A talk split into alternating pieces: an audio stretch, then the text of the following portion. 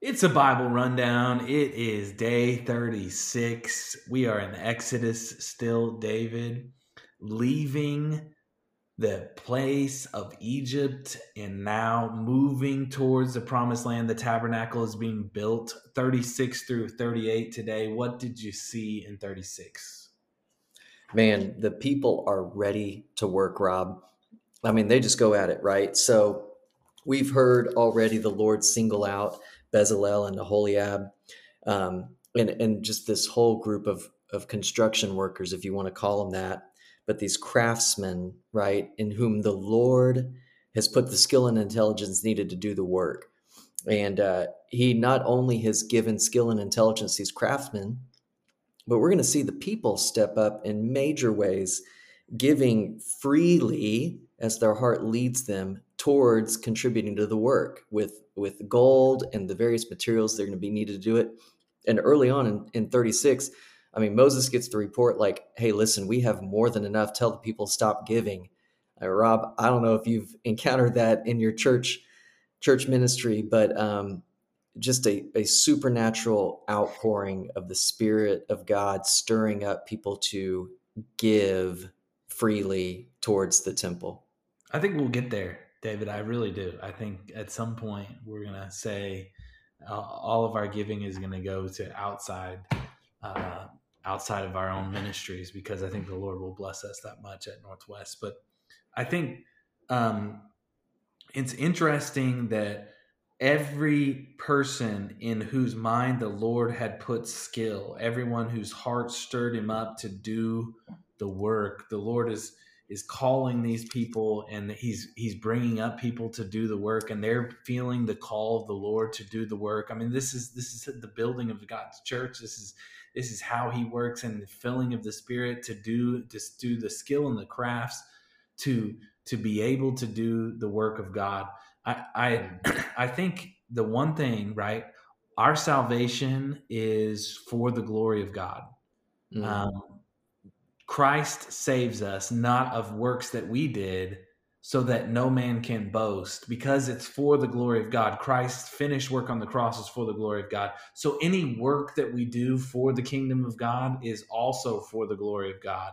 Therefore, any work or anything that God does through us is a result of his work, not ours. So in the same way of our salvation is for the glory of God, our work is for the glory of God. Yeah. And that's really how this kind of plays out, right? We had 2 or 3 chapters where God was giving this same verbatim instruction of how to construct all these elements of the tabernacle and how to actually put it in place. And then we get another 2 to 3 chapters where it's showing the people actually doing it. How true is that supposed to be for our own lives, right? We know through reading scripture what it means to walk in obedience to the Lord, to do everything that Christ has commanded. And so really, if somebody was writing a biography of our life, it should look no different than what we're seeing here in Exodus, right? Seeing God's people faithfully walk in that. And I think that's exactly what you're getting at. God's more than equipped us to bring him glory in just the day-to-day simple acts of obedience. And you even get in chapter 38, right? We were talking about it, but these women that were ministering at the entrance of the tent, I mean, they're even donating the bronze from their mirrors towards going to this. So, you know, truly all the people gifted in various ways, either with talents or just with a heart that wants to give back to the Lord.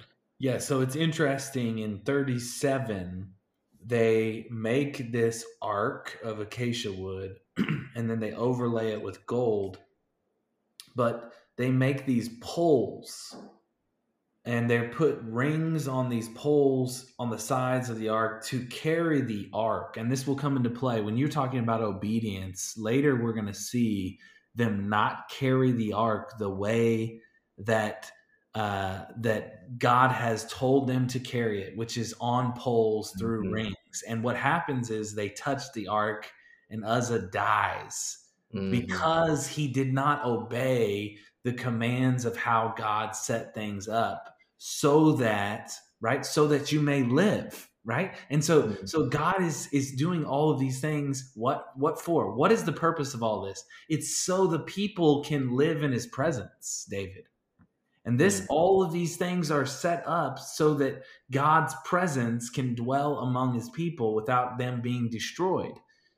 And all the tabernacle, the tent of meeting, the lights, all the lampstand, all the things that are being done, the sprinkling of the blood, the sacrifices are so that God can dwell among his people. So we understand that in today's world, right? Like the obedience factor and the Holy Spirit factor, like when we suppress or quench the Holy Spirit in our life, when we're not obeying the word of God in our own heart and mind, we quench the Holy Spirit.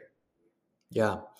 And that's a great ending for today, because tomorrow, Rob, we're going to see the tabernacle's constructed. The presence of God is going to come down and fill the place, and no one is able to enter. Hence, we'll get into Leviticus, but we're getting too far ahead. That's all we have time today for Bible Rundown. Thanks. Bible Rundown. See you later.